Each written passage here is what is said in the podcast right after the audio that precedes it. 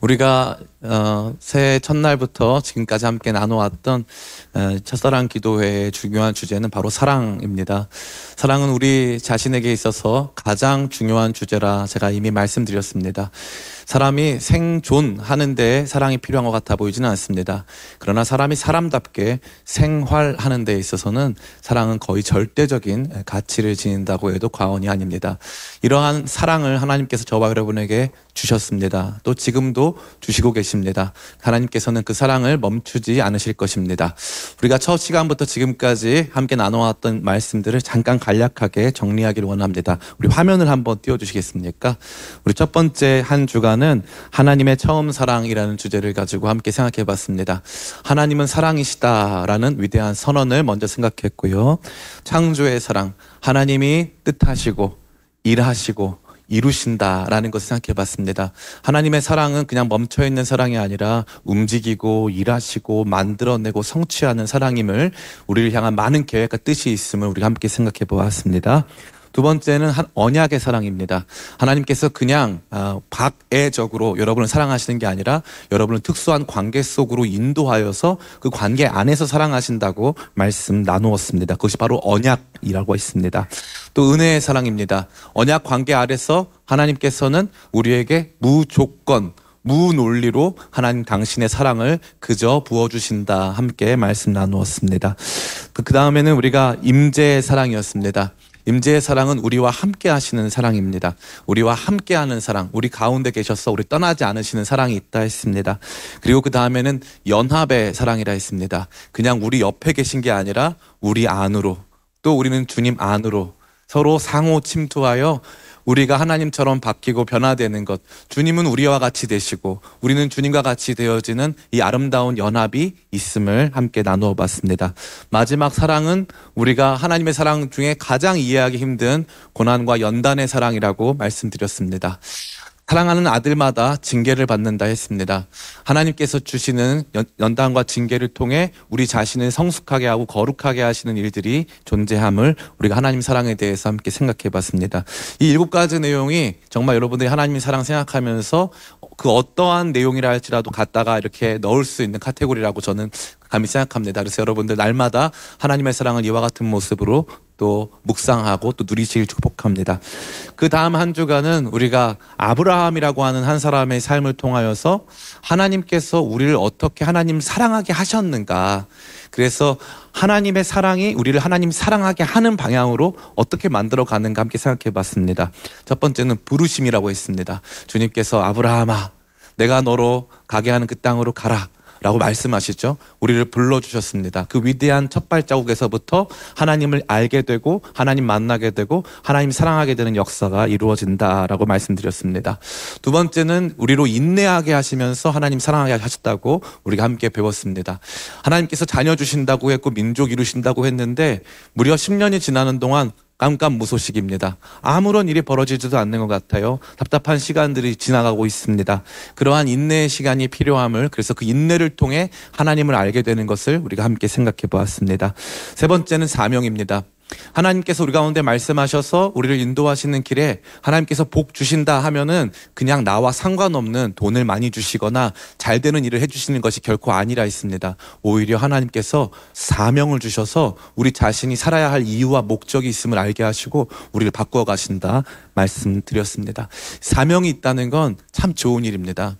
사명이 있으면은 하나님께서 나에게 시키신 일이 있는 것이고 그 시키신 일을 하다 보면 이 사명을 주신 주님을 알게 되고 주님을 사랑하게 됩니다. 사명은 주님을 사랑하게 하시는 위대한 은혜인 줄 믿습니다. 그 다음엔 양육이 있다고 했습니다. 이 양육은 어떤 양육이었습니까? 하나님께서 저와 여러분들 실수하면 실수한 저와 여러분은 자존감 깎아내리지 않으시고 실수한 저와 여러분들을 붙잡아 주시고 인도하시고 바른 길 가게 하시는 하나님의 훈육과 양육이 있음을 우리가 함께 생각해 봤습니다. 그리고 그 다음에는 하나님의 돌봄이 있습니다. 그 돌보심은 하나님의 공급하심입니다. 그렇기 때문에 그런 과정들을 통해서 나중에 보니까 모든 일들이 다 잘 되고 모든 것을 다 공급함을 받고 문제가 다 해결되어지는 그러한 종류의 돌봄을 통해 하나님 사랑하게 한다라는 것을 같이 생각해 봤습니다. 마지막으로는 하나님 두려워함을 통해 하나님을 사랑하게 한다고 했습니다. 하나님께서 아브라함에게 너의 사랑하는 독자 아들 이삭을 갖다 바치라고 말씀하셨습니다. 그러고 나니까 아브라함이 하나님 명령 순종해서 하나님 앞에 자기의 사랑하는 아들을 갖다 바치려고 합니다. 그때 하나님께서 아브라함아 아브라함아 내 아들을 잡지 마라 말씀하시고 이제야 네가 나를 경외하는 줄 알았다라고 말씀하십니다. 하나님은 경외해야 하는 분입니다. 하나님을 두려워하고 그분의 높고 영광스러움을 늘 묵상해야 하는 것이죠. 사랑은 단순한 친밀함 그 이상입니다. 하나님과 우리와 안의 사랑은 우리는 그분을 경외하고 그분은 우리를 친밀히 여기시는 그 관계 안에서 드러나는 것이죠. 그러니까 하나님께서는 이러한 어미하신 말씀을 통해서 우리에게 순종을 요구하시는 말씀을 통해서 하나님 마땅히 받으셔야 하는 경외를 받으시고 그 경외 우리가 하나님을 경외할 때 도리어 우리를 사랑하는 하나님의 마음을 부어 주신다는 내용을 함께 생각해 보았습니다. 그다음 한 주간은 우리가 첫사랑 회복 작전을 통해서 첫사랑 하나님을 향한 처음 열정과 사랑을 회복하는 여러 가지 내용들 실천적인 항목들을 생각해 봤습니다. 다음 화면 같이 보겠습니다. 첫 번째 시간 회개하라. 첫사랑을 잃어버린 것이 회개해야 하는 주제임을 생각해 봤습니다. 목사님, 제가 열정이 없어요. 목사님, 요즘에는 신앙생활도 시큰둥해요. 그러면, 아유, 고생이 많으세요. 좀 열심히 해보세요. 이게 아니라 주님께서는 회개하라. 안 그러면 내가 너 촛대 옮긴다. 라고 강하게 견책하십니다. 첫사랑을 잃어버린 건 회개해야 하는 문제예요. 어디서부터 이 첫사랑을 잃어버렸는가 생각하고 그 다음에 회개하고 처음 행위로 다시 나아가야 할 문제라는 것입니다. 이것은 굉장히 중요한 내용이 아닐 수 없습니다. 우리가 첫사랑을 회복하는 전체 내용에 있어서 가장 실천적인 부분에 원리에 해당한다고 할 수 있습니다. 여러분 마음이 냉랭함이 찾아오고 여러분 삶 속에서 하나님을 향한 열정이 없어진 것 같은 시간이 올 때 반드시 회개함으로 그 모든 것들을 회복하는 저와 여러분 다 되길 원합니다. 두 번째 시간 우리는 회막을 만들라라고 했습니다. 회막은 하나님께서 명령하신 것이 아닙니다. 장막, 성막은 하나님이 명령한 거예요. 그러나 이 회막은 하나님 명령하신 것 아니었습니다. 하나님께서 상심하시고 하나님께서 아파하실 때 모세가 아무 장막이나 취해서 그 장막에다가 회막이라고 이름을 붙이고 이제부터 이 장막은 하나님 만나는 자리로 구별하자라고 해서 시간과 공간을 구별해서 하나님께 나아가기 시작했습니다. 그때 이스라엘의 변화와 회복이 있었습니다. 참 신기하죠.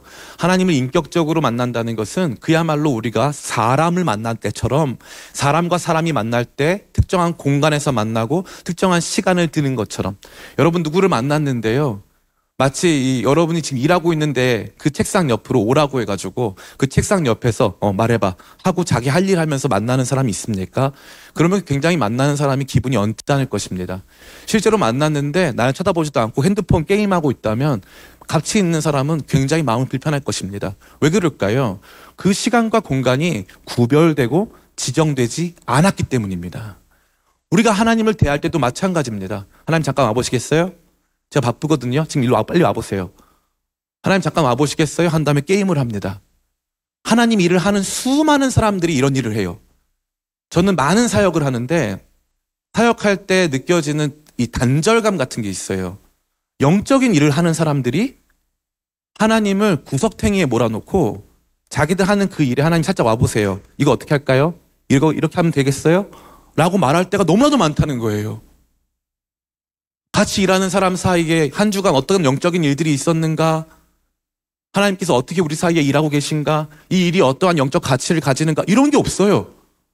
너무 무서우리만큼, 무서우리만큼 자기를 증명하는 시간이고 효율을 만들어내는 시간입니다. 그래서 주님을 위한 따로 구별된 장소 따위는 존재하지 않는 것이죠. 참 비참한 일이 아닐 수 없습니다. 전 여러분의 삶에 하나님을 위한 지정된 자리와 시간을 만드시는 각자의 회막이 있으시길 축복합니다. 세 번째 시간 하나님을 알아가야 한다고 말씀드렸습니다.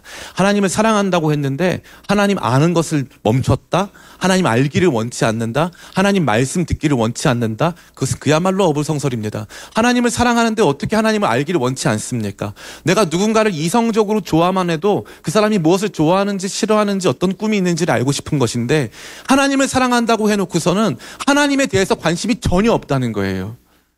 제가 어떤 예화를 드렸습니까? 누군가를 좋아하게 됐습니다. 근데 그 사람의 이름을 몰라요. 누군가와 오랜 시간을 함께 보냈습니다. 근데 그 사람의 집, 집 동네를 모릅니다. 그 사람이 어느 나라 사람인지도 몰라요. 사랑입니까? 아닙니다. 사랑 아니에요. 신앙생활을 10년, 20년, 30년을 했는데 하나님이 어떠한 분이신지 하나님의 이름도 모르고 하나님 어디 계신지도 모르고 어디로 가시는지도 모르고 뭘 좋아하시는지 뭘 싫어하시는지도 모른다.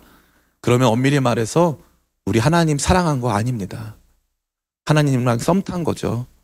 하나님이랑 뭔가 좋은 일이 있을 것 같은 기대감을 가지고 그분 주변에서 머무른 것이지 하나님을 진짜 사랑한 게 아니라는 것입니다. 하나님께서 말씀하십니다. 여호와를 알라, 힘써 알라. 하나님을 힘써 알기를 원하고 그분에 대해서 공부하고 그분에 대한 이야기를 나누고 듣고 토론하는 하나님을 알아가는 일들이 하나님을 향한 첫사랑에 반드시 필요한 것인 줄을 믿습니다. 네 번째 시간 적극적으로 추억하라라는 제목으로 말씀 나누었습니다. 하나님께서 야곱을 부르셨습니다. 야, 내가 너랑 처음 만났던 그 장소 있지? 베델로 다시 돌아와. 우리 거기서 다시 만나자.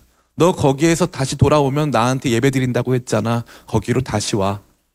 하나님께서 딱 그 말씀만 하셨어요.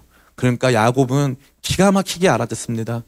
기가 막히게 알아듣고 처음에 내가 주님을 만났던 그곳을 향해서 처음 모습 그대로 나아갑니다. 우상들을 버리고 귀고리를 뺍니다.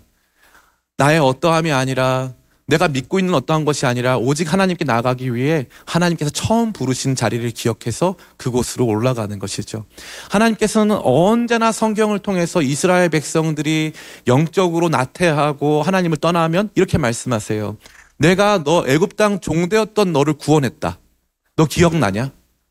광야 40년 동안 너, 너랑 함께 했다. 그래서 낮에는 이 아침마다 만나와 메추라기로 먹이고 낮에는 구름 기둥, 밤에는 불 기둥으로 인도했다. 너 기억나냐? 그 모든 것들 다 지날 뿐 아니라 가나안에 들어와서 이 전쟁 다 이기기 위해서 이 땅을 너한테 줬다. 기억나냐? 주님 계속 말씀하시는 거예요. 기억나냐? 기억나냐? 기억나냐? 이건 예수님도 마찬가지입니다. 성만찬을 행하시면서 이렇게 말씀하십니다. 이것을 행하여 나를 기념하라. 이 기념하라는 정확하게 기억하라는 뜻이에요. 기억하라. 기억해라. 너 어디서 구원받았는지 어떻게 구원받았는지 기억해라. 어떠한 존재였는지 기억해라. 하나님 처음 만났, 만났을 때 어떤 마음이었는지 기억해라. 어떤 시간들을 지나왔는지 기억해라. 적극적으로 기억해라. 그래야 회복할 수 있다. 주님께서 주시는 말씀인 줄 믿습니다. 날마다 여러분의 어떠함을 기억하며 주님의 놀라우신 사랑과 은혜를 기억하여 주님께서 주시는 놀라우신 그 사랑 속으로 첫사랑을 회복하며 나아가는 저와 여러분 되기를 원합니다.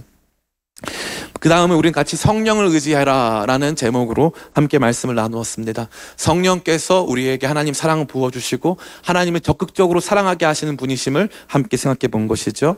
그리고 어저께는, 아, 그리고 금요일에는 사랑을 고백해라 라는 말씀을 나눴어요. 하나님 사랑하지 않아도 사랑을 고백하라고 했습니다. 참 재밌죠? 하나님께, 예수님께서 부활하시고 베드로 찾아오셔서 세 번 물어보십니다. 요한의 아들 시모나, 너나 사랑하냐? 사랑한다잖아요. 네, 얼마나 귀합니까? 사랑하냐고 물어보는 거예요. 고백은 내가 말하지만 내가 듣습니다. 고백은 내 안에 사랑을 강화합니다. 그래서 주님께서는 이 고백 받기를 원하시는 거예요. 자꾸 찬양하라, 감사하라 하시는 말씀은 이 고백을 하지 않으면 내가 멈추는 거예요. 그래서 베드로를 향해서 너 나 사랑하냐는 고백은 주님께서 확인하려고 하는 게 아니에요. 베드로가 확인해야 될 내용이었던 거예요.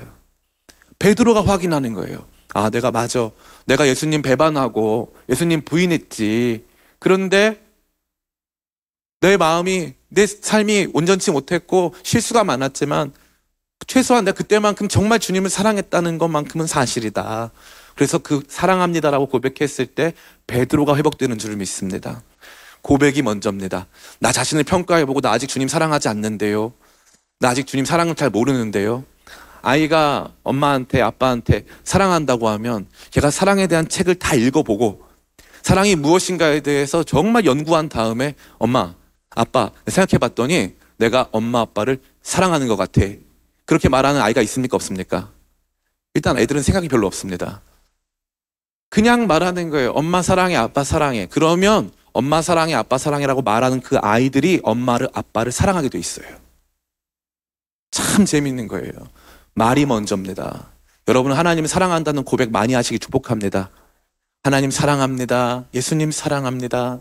내 마음 다해서 사랑합니다. 이 고백이 먼저 나오면 나중에 삶이 뒤따라가는 것입니다. 말씀하신 즉 이루십니다. 말에는 권세가 있습니다. 하나님을 향한 사랑의 고백으로 여러분의 신앙을 주님을 향한 사랑으로 채우시기를 축복합니다. 우리가 어저께는 거룩한 낭비를 해라 라고 하는 주제로 함께 마지막 실천사항을 가장 인기 없는 주제로 다루어 봤습니다. 이 거룩한 낭비는 저와 여러분에게 있어서 도리어 정말 우리의 마음을 뜨겁게 하는 것입니다. 사랑, 이 사람이 나 좋아하냐, 안 좋아하느냐 판단할 때 어떻게 하면 됩니까? 그 사람이 희생을 하는가를 보면 돼요. 얼만큼 나를 대해서 투자를 했느냐. 여기 계신 우리 아직 시집 못 간, 어, 이런 표현 안, 안 좋죠? 어, 아직, 아, 아직 미혼인 우리 자매님들에게 제가 좋은 남자 선별법, 또 이 남자가 날 정말 사랑하는가 선별법, 남자를 늘 테스트해야 돼요. 내가 갈 수 있지만, 아유, 내가 다리가 아파서 못 가. 이렇게 한 다음에 여기까지 오는지를 봐야 되는 거예요. 여기까지 오는지. 일단 기본 코스입니다. 오면 일단 반은 넘어간 거예요. 그리고 이제 선물도 어떤 선물을 주는지 이런 게 중요한 거예요. 선물도 그냥 오다가 주셨다 해가지고 아무거나 주는지 아니면 정말 준비된 선물을 주는지 이런 것들이 중요한 겁니다. 그러한 투자를 하잖아요. 그럼 재밌는 게 뭔지 아세요? 선물 받은 사람보다 선물한 사람이 더 사랑합니다. 이게 사랑의 신비예요. 준 사람이 더 사랑하는 거예요. 준 사람이. 평생 여러분 신앙생활 하면서 주님께 구별되어 드린 것 아무것도 없는 사람 있잖아요. 불행한 사람입니다. 불행한 거예요. 사실 엄밀히 말하면 거의 미달이라고 할 수 있어요. 하나님이 돈을 주셔야 하죠. 하나님이 여러분한테 얼마 달라고 하셨는데요. 하나님이 액수 지정해 놓으시던가요? 아니요. 그런 적 없어요. 하나님이 액수 지정하신 적 없어요. 하나님이 원하시는 건 뭐예요? 진심이잖아요. 작은 것 하나. 그러면 주님 어떻게 해요? 이거보다 더 큰 거 주셨잖아요. 나는 작은 마음 하나 주님께 올려드렸는데 주님은 더 큰 거 주셨잖아요. 왜 하나님을 여러분보다 더 인색한 분으로 만드세요? 하나님은 그렇게 하신 적 없잖아요. 거룩한 낭비를 왜 목사의 언어로 들으려고 하세요? 하나님이 그동안 어떻게 해오셨는가를 보면 됩니다. 성경이 그동안 어떻게 해왔는지를 보면 돼요. 낭비한 사람이 주님께 이, 한, 이 향유를 들이부은 사람이 더 감격을 합니다. 더 감격을 하는 거예요. 그래서 드리는 것이 복됩니다. 드릴 수 있는 여러분 되시기를 축복합니다. 그리고 드림 가운데서 경험되는 감동을 누리셔서 주님을 더욱 사랑하게 되시기를 축복합니다. 오늘은 마지막 시간으로서 이 모든 것들의 총정리라고 할 수 있습니다. 따라해 볼까요? 형제를 사랑합니다. 네. 이 모든 것의 마지막, 첫사랑을 회복하는 데 있어서 실천적으로 마지막 할 수 있는 것은 형제를 사랑하는 것입니다. 이것은 그야말로 가장 실천적인 항목이라고 할 수 있어요. 우리가 다른 모든 것들은 하나님께 대한 것이기 때문에 영이신 하나님께 우리가 드릴 수 있는 것들, 물론 그것이 육적으로 또 물질적으로 표현되는 것이지만 그것이 다소 모호할 수 있습니다. 그러나 형제는 옆에 있어요. 눈에 보입니다. 집에 가도 있고, 교회에도 있고, 거리에도 있습니다. 참 신기한 일이죠. 이 형제 사랑이 얼마만큼 강력한 첫사랑 회복에 있어서의 활동인지 실천 항목인지 오늘 말씀을 통해 같이 생각해 보며 우리 마음 가운데 진짜 첫사랑이 회복되길 원하신다면 우리가 먼저 해야 할 이 형제 사랑, 서로 사랑 우리 가운데 이루어 가시는 저와 여러분 다 되시기를 예수님의 이름으로 축원합니다. 오늘 본문 속에 등장하는 이 내용은 총 세 가지의 형제 사랑과 하나님 사랑과의 상관관계를 보여주고 있습니다. 첫 번째는 무엇입니까? 하나님 사랑과 형제 사랑이 깊이 연결되어 있다라는 것입니다. 우리 같이 말씀을 읽어보겠습니다. 우리 20절과 21절 같이 읽습니다. 시작. 누구든지 하나님을 사랑하노라 하고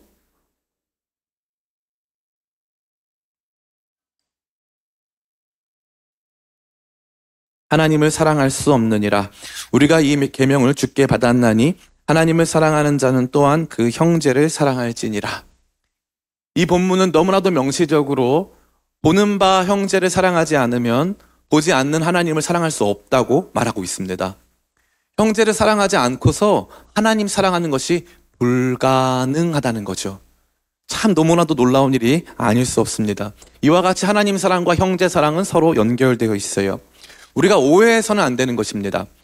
복음서에는 원수 사랑이 등장합니다. 사실 구약 율법은요. 구약 율법은 율법 그 자체의 이 문자를만 보면은 이웃 사랑입니다. 그래서 원수 사랑은 포함이 안 돼 있어요. 근데 마태복음 산상수훈에 보면은 원수 사랑이 포함되어 있습니다. 확장되죠. 근데 요한복음은 원수 사랑이 등장하지 않습니다. 요한이 사- 쓴 요한 계열의 모든 이 성경은 형제 사랑입니다. 형제 사랑, 서로 사랑, 주 안에서 하나 된 우리가 사랑해야 함을 말해주고 있는 것이죠. 옆에 있는 형제, 주의 몸 된 교회 안에서 함께 신앙생활하고 있는 이 형제 사랑이 하나님 사랑의 출발점이고 관문이고 연결되어 있는 중요한 증거다라고 말하고 있는 것입니다. 두 번째, 이 말씀이 우리 가운데 가르쳐 주는 것은 형제 사랑이 계명이라는 사실이에요. 계명, 즉 명령이라는 거죠. 명령. 우리처럼 종교적 계명이 적은 신앙은 없다고 보면 됩니다. 없어요. 모든 것이 가합니다. 우리는 어떠한 상태에서건 우리 이 신앙 안에 머물 수 있습니다. 머물 수 있어요. 저희 아내는 파평윤 씨입니다. 근데 이 파평윤 씨들끼리 이렇게 몇 번 만나면은 이제 서로 대화를 나눠요. 제가 굉장히 개인적으로 친한 한 파평윤 씨 전도사님이 있는데 전도사님이 경북 영주에서 여기 왔어요. 그래서 이제 물어보는 거예요. 사모님, 사모님도 그러면 잉어 안 드세요? 잉어. 그래서 몰랐는데 파평윤 씨는 원래 잉어를 안 먹는데요. 아니 하다못해 파평윤 씨는 잉어 안 먹는데 크리스찬들은 먹습니다. 우리는 먹어도 돼요. 여러분 못 드시는 음식이 있습니까? 그런 거 없어요. 못하는 일 뭐 있습니까? 뭐 큰 범죄가 아니고서는 우리 못하는 일도 하나도 없습니다. 영화도 볼 수 있어요. 이스라엘 가면요. 안식일 되면은 안식일용 엘리베이터가 있습니다. 안식일용 엘리베이터가 뭐냐면요. 안식일에 엘리베이터를 타서 버튼을 누르는 게 노동이기 때문에 전층에 쓰는 거예요. 열릴 때부터 올라가는 게 다 전층에 서요. 안식일에 노동하지 않기 위해서. 기가 막히죠? 이러한 계율이 모든 종교에 다 있습니다. 그런데 우리는 무슨 계명만 남았어요? 형제 사랑 남았어요. 형제 사랑. 딱 그 명령 하나 남았다니까요. 형제 사랑해라. 기가 막히지 않습니까? 이거 계명이라는 거예요. 새 계명을 너희에게 주노니 너희가 서로 사랑하라. 계명은 하나님을 위해서 존재합니까? 아니면 우리의 행복을 위해 존재합니까? 우리의 행복을 위해 존재하는 거예요.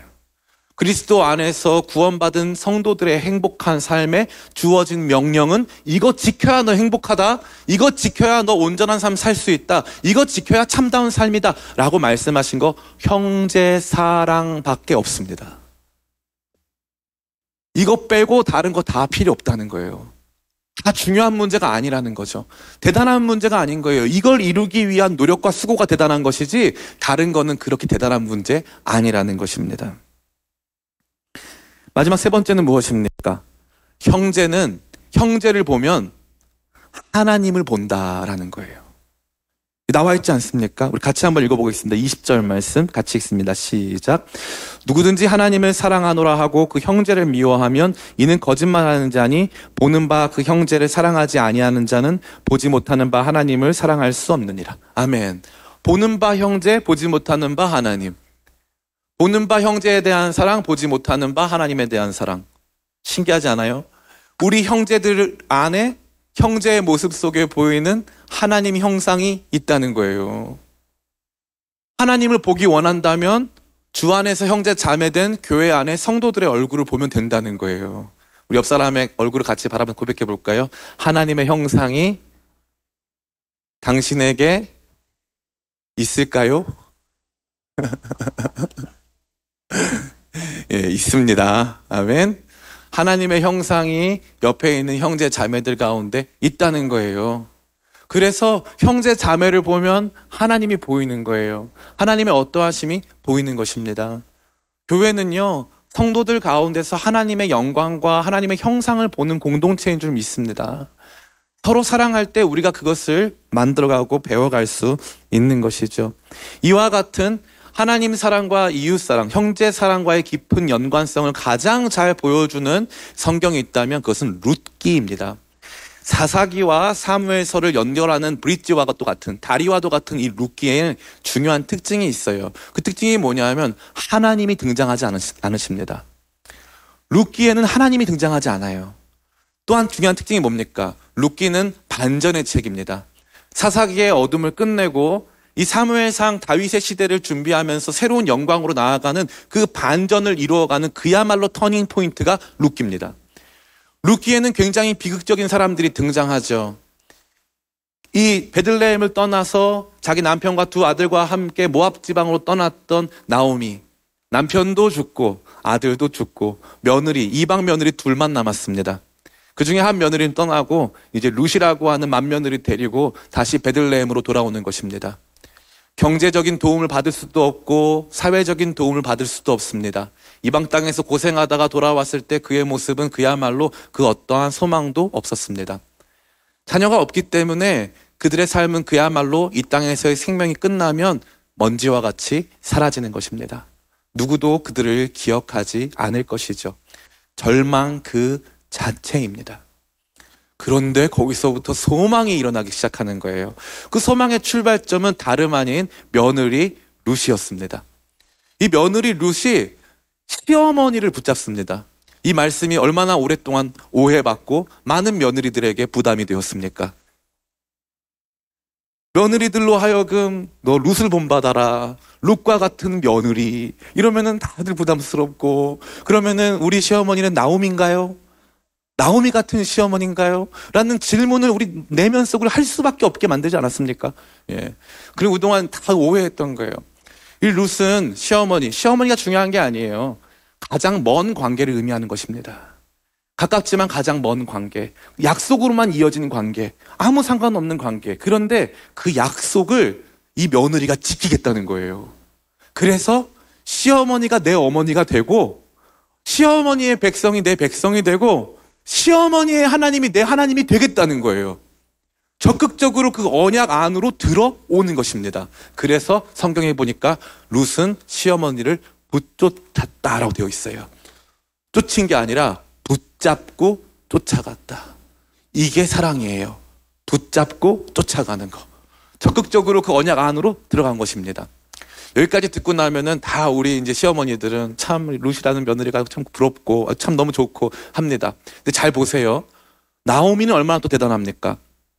나오미는요, 이 며느리를 시집 보내줬어요. 이 며느리를 시집 보내준 며느, 시엄마예요. 놀랍지 않습니까?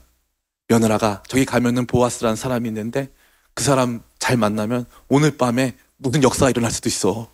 시집 가자. 시집 가자 해가지고 시어머니가 며느리 막 시집 보내요. 여기 등장하는 모든 사람들 있죠? 보아스, 나오미, 룻, 피 한 방울 안 섞인 사람들입니다. 피 한 방울 안 섞인 사람들. 근데 그 사람들 안에서 어떤 일이 벌어집니까? 서로 사랑하는 거예요. 그랬더니 거기에서 이제 보아스의 자손 중에 이세가 태어나고 그 거기에서 다윗이 태어납니다. 하나님의 놀라운 역전에는요, 사람들의 사랑이 있던 거예요. 하나님께서 이스라엘 백성들을 다시 만나시고 이스라엘 백성들 다시 예배하게 하시고 승리하게 하시고 기뻐하게 하시는 그 전환점에 사람들 간에 피 한 방울 안 섞인 사람들 남녀 간의 사랑을 넘어선 서로 간에 서로를 극률히 여기고 불쌍히 여기고 서로의 짐을 져주는 그 사랑이 존재했다는 것입니다. 그래서 사랑이 터닝 포인트예요. 사랑만 있으면 사는 줄 믿습니다. 예, 그래서 사랑이 뭡니까? 잘 보니까 사랑이 이거 귀여운 명령어예요. 너 죽지 말고 사랑. 뭐 박수 칠 것까지는 아니고 너 열심히 사랑 이거잖아요. 그죠? 예, 옆에 같이 바, 바라보면서 열심히 사랑. 예, 열심히 사랑. 예, 사랑. 나랑 사랑. 예? 얼마나 사랑스럽습니까? 그죠? 사랑이 살게 하는 거예요. 사랑이 살맛나게 하는 것입니다. 사람에게 필요한 유일한 것은 이 사랑이에요. 우리 안에 이 사랑 없으면 끝입니다. 사랑 없으면 끝이에요. 그리고 이 사랑에 하나님 사랑하는 데 있어서 가장 중요한 게 무엇이냐니까 바로 형제 사랑. 바로 우리 안에 주 안에서 한 몸 된 주의 몸 된 교회 안에서의 사랑, 가정의 사랑인 줄 믿습니다. 제 말씀 마칩니다. 제 기쁨의 교회에 있을 때 한 이 프랑스 자매가 저희 교회에 등록한 적이 있어요. 이 친구가 이렇게 중앙대학교 교환학생으로 와 있다가 아 이제 피아노를 배우고 싶어서 뭐 이렇게 알아봤는데 서울역 근처에 피아노를 뭐 저렴하게 가르쳐 주는 학원이 있었나 봐요. 그래서 왔는데 그 기쁨의 교회 버스 정거장 앞에 있으니까 거기 보니까 이렇게 그 로고에 보니까 음표가 많이 적혀 있는 거예요. 그래서 어 여기 피아노 학원인가 보다 하고 들어온 거예요. 그날 딱 일본 팀 무슨 저희 선교 관련된 일본에서 일본 지체들이 와, 온 날이었어요. 이 자매가 와가지고 왜 왔냐 그랬더니 자기는 프랑스에서 온 드니스라는 자매인데 자기는 교회 안 다니는데 아, 여기 피아노 학원인 줄 알고 왔다 이러는 거예요. 그래서 제가 여기 피아노 학원은 아니고 교회다 했더니 자기 절대 전도하지 말아달래요. 저 전도 오면서도 전도 받았다. 너무 힘- 힘들다. 한국 생활에서 전도 당하는 게 제일 힘들다 이러는 거예요. 그래서 전도 안 한다. 피아노 쳐라. 해가지고 이제 자매가 우리 교회 와서 피아노를 치러 온 거예요. 방학 때 매일 왔어요. 매일. 그때 이 자매를 위해서 국제 예배팀을 만들었어요. 국제 예배팀을 만들고 이 자매를 이제 오면은 간식도 사주고 밥도 사주고 이제 와가지고 피아노 연습하면은 우리 막 따뜻하게 난방도 해주고 막 했어요. 이 자매가 조금씩 조금씩 신앙 안으로 들어오더라고요. 그러다가 수련회를 갔어요. 이 친구 때문에 국제 예배를 오후 5시에 영어로 드리는 예배를 만들었어요. 근데 이 자매는 눈치도 없이 오전 11시 예배만 왔어요. 한국말 하나도 할 줄 모르면서 오전 11시 예배 와가지고 그냥 예배를 잘 드렸어요. 예배 잘 드리고 밥 먹고 밥 먹으러 온 것 같아요. 지금 생각해 보면은 밥 먹고 서로 막 대화하고 친구들 만나가지고 막 얘기하고 이 자매 한 사람을 복음 전하려고 지금 영국 런던에서 이제 건축 대학원 졸업한 우리 최지현 형제랑 우리 이성현 자매랑 돌아가면서 밥 먹여주면서 복음을 전했어요. 돌아가면서. 그러다가 이 자매가 이제 수련회를 온다는 거예요. 그래서 이제 이 자매 때문 한 사람 때문에 영어로 할 수는 없으니까 찬양 하나만 딱 영어로 부르고 설교한 다음에 이제 국제 예배팀이 모였어요. 모여가지고 이 자매를 가운데다가 놓고 다 같이 둘러 앉아서 자매 등에다 손을 얹고 다 같이 기도를 했어요. 기도한 다음에 이제 제가 복음을 전했어요. 드니스, 하나님은 너를 향한 크고 놀라운 계획을 가지고 계셔.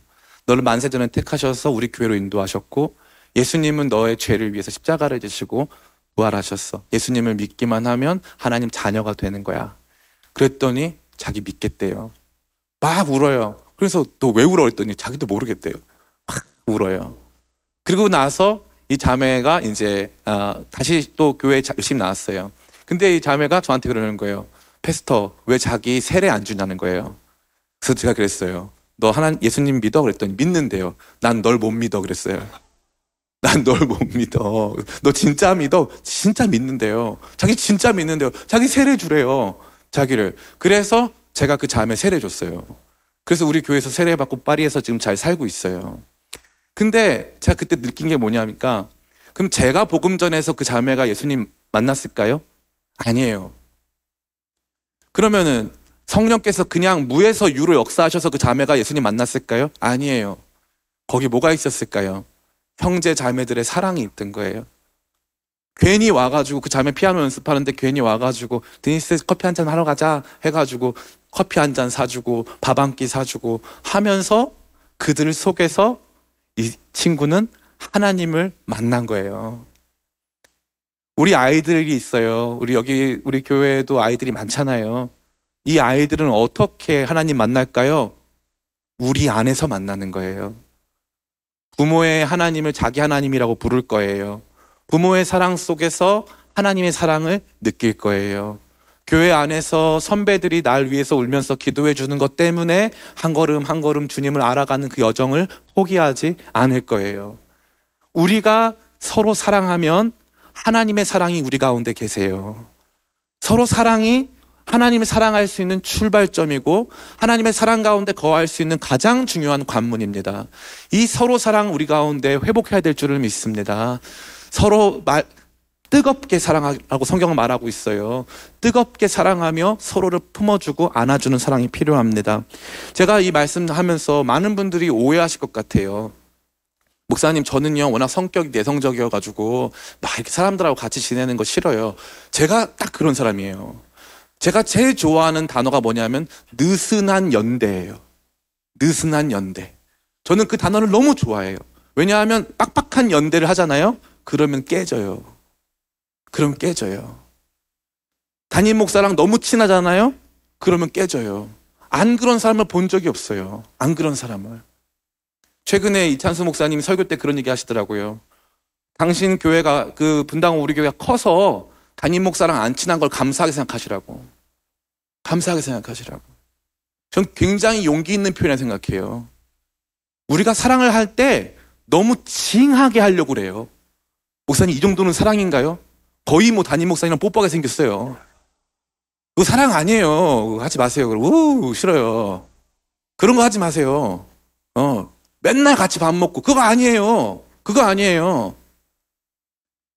초대교회는 처음부터 대형교회였습니다. 베드로가 설교하니까 그날 3천 명이 5천 명, 3천 명이 그날로 교회를 이루었어요. 처음부터 대형교회입니다. 작은 본인들 소그룹이 있었지만 전체적으로는 서로 잘 모릅니다. 서로 잘 몰라요.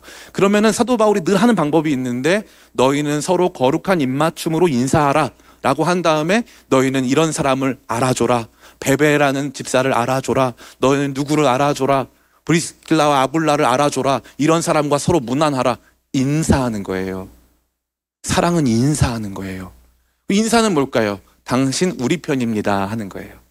당신 우리 편입니다. 나랑 생각은 틀리고 나랑 성향도 다르고 봉사도 다르지만 우리는 같은 편. 이거 사랑이에요. 이게 사랑이에요. 가장 중요한 출발점이에요. 우리가 하나라는 걸 인정하는 거예요. 우리가 하나라는 걸 인정하는 거예요. 그래서 박영선 목사님이 맨날 설교 시간에 그러잖아요. 제발 교회 안에서 머리끄댕이 잡고 싸우자.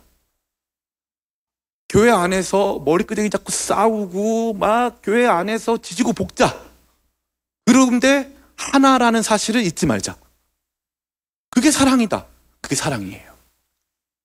분열의 영은 그렇지 않아요. 분열의 영은 더 친하게 지내는 것처럼 하지만 파를 나눠요. 그래서 초대교회의 역사는 다 파의 역사예요. 고린도 교회 몇 개 있었습니까? 네 개. 바울파, 아볼로파, 게바파, 그리스도파. 갈라디아 교회는 어떻습니까? 이름 자체가 갈라디아 가지고 갈라디아서 아닙니까? 할레파랑 다 갈라져 가지고 다 파예요. 신기하지 않습니까? 언제나 다 파를 나눠요. 그런데 중요한 건 뭐예요? 파가 달라도 열두 집 파가 달라고 열두 제자가 달라도 우리는 하나인 줄 믿습니다. 그게 사랑이에요. 애국심.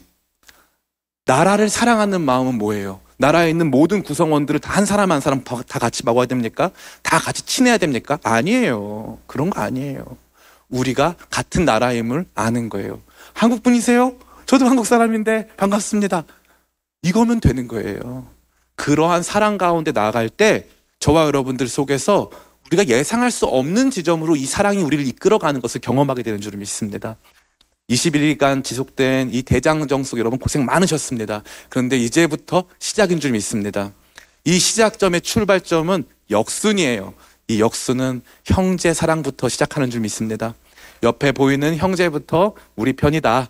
그래도 우리 사람이다. 라고 하면서 서로 끌어안아주고 품어주고 이해하려고 노력하고 애쓰고 하면서 그 안에서 하나님 형상 발견하고 기뻐하는 그래서 하나님 사랑이 우리 가운데 있음을 보게 되어지는 저와 여러분 다 되시기를 그런 2024년 되기를 그러한 우리 교회 되기를 예수님의 이름으로 축원합니다.